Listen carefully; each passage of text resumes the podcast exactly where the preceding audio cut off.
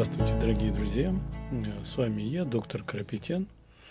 И сегодня мы говорим о волшебных свойствах жировой ткани.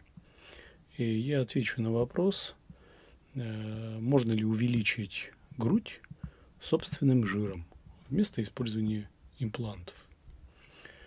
Э, ответ стандартный, э, в некотором смысле, но емкий. Можно, но с умом. Значит, э, что такое использование собственного жира или аутожира? Пересадка собственного жира или трансплантация аутожира называется липофилингом, то есть использование липо, жира, жировой ткани в виде филлера – это метод, еще раз повторю, трансплантации аутожира собственной ткани.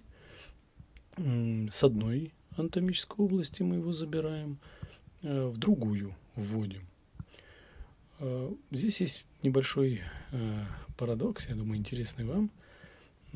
Почему-то нам, хирургам, нравится хвастать результатами липофилинга не только перед пациентами, но и перед коллегами. Рассказывая друг другу о максимальном объеме пересаженной живой ткани. То есть буквально соревнуясь, кто больше смог пересадить и при этом не получил осложнений. А если же все же вот, говорить об увеличении груди с помощью жировой ткани, то, конечно же, я, как и многие другие мои а, профессиональные коллеги, против.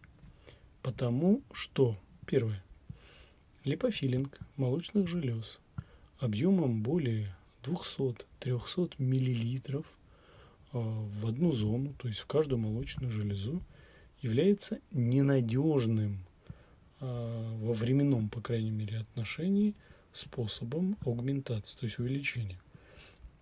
Поскольку в течение 3-4 месяцев, если даже все хорошо, нет никаких осложнений, жировая ткань уменьшается в объеме за счет аутолиза, а, то есть саморазрушения.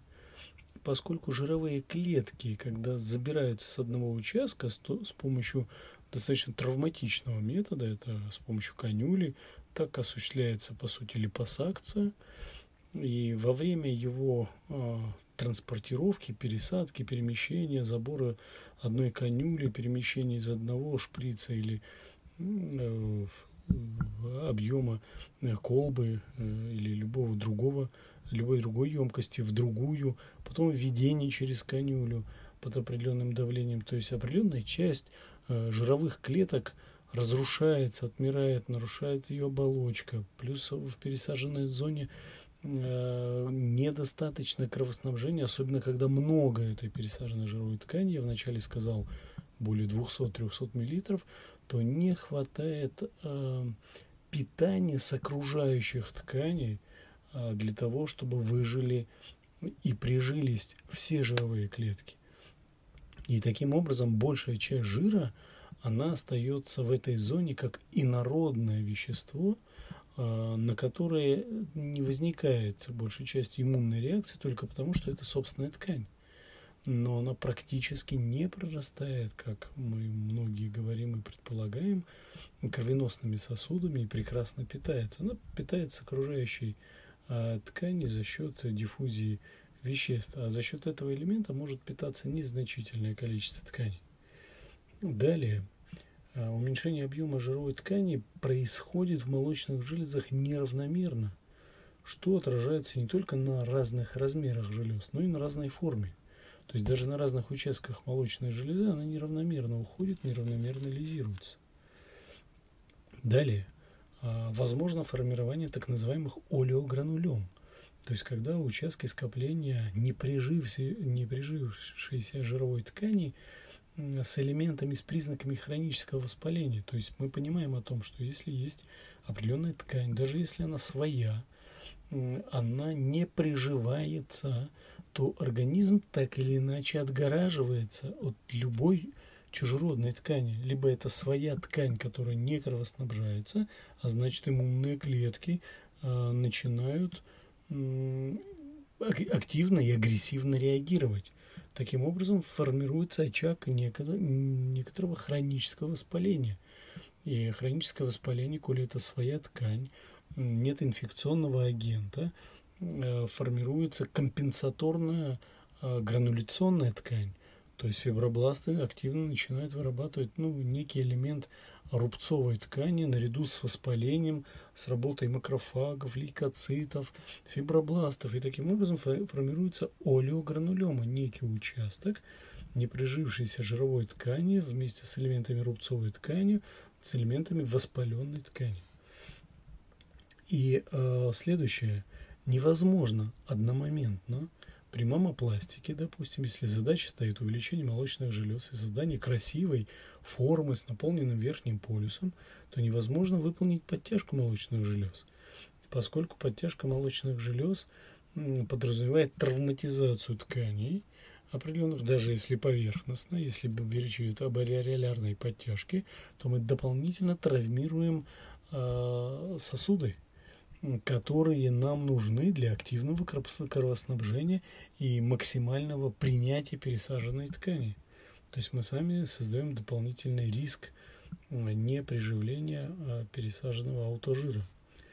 И далее, еще один момент. При наличии э, тех или иных проблем в молочных железах в виде фиброзной кистоидозной мастопатии или наличия новообразования молочных желез, липофилинг вовсе противопоказан, потому что ну, потому что неизвестно, к чему приведет а, очаг хронического воспаления. Таким образом, ну, неким золотым стандартом надо все же запомнить уже для увеличения молочной железы в современном мире, в современной хирургии является использование современных грудных имплантов, силиконовых имплантов, которые обеспечивают безопасность, долговечность и максимальную эстетичность.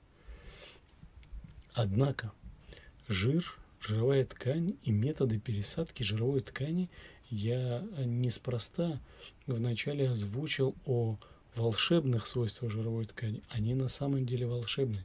И если ее использовать, эту жировую ткань с умом, то мы достигаем громадных положительных целей для различных категорий пациентов. Э, если мы немножко шире посмотрим не только на молочные железы, у нас есть э, большое количество работы использования жировой ткани в качестве лечения различных э, ран нижних конечностей, трофических язв, использование жировой ткани в исправлении дефектов э, после травм, ожогов, после хирургических вмешательств. То есть липофилинг как метод незаменим при докоррекции, различных деформаций тех же молочных желез.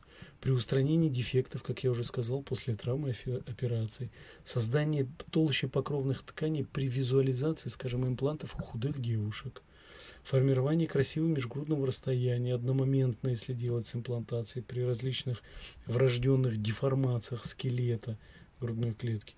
То есть э, использование жировой ткани во многих сферах это просто незаменимо, но с умом, определенное количество жировой ткани и точно понимая, какой эффект мы хотим достичь. Главное, чтобы при выборе того или иного способа липофилинга и локализации пациенты не шли в ногу с модой интернета, с так называемой модой интернета, а прислушивались к мнению компетентных, авторитетных специалистов. На этом сегодня все, друзья. Берегите себя и будьте здоровы.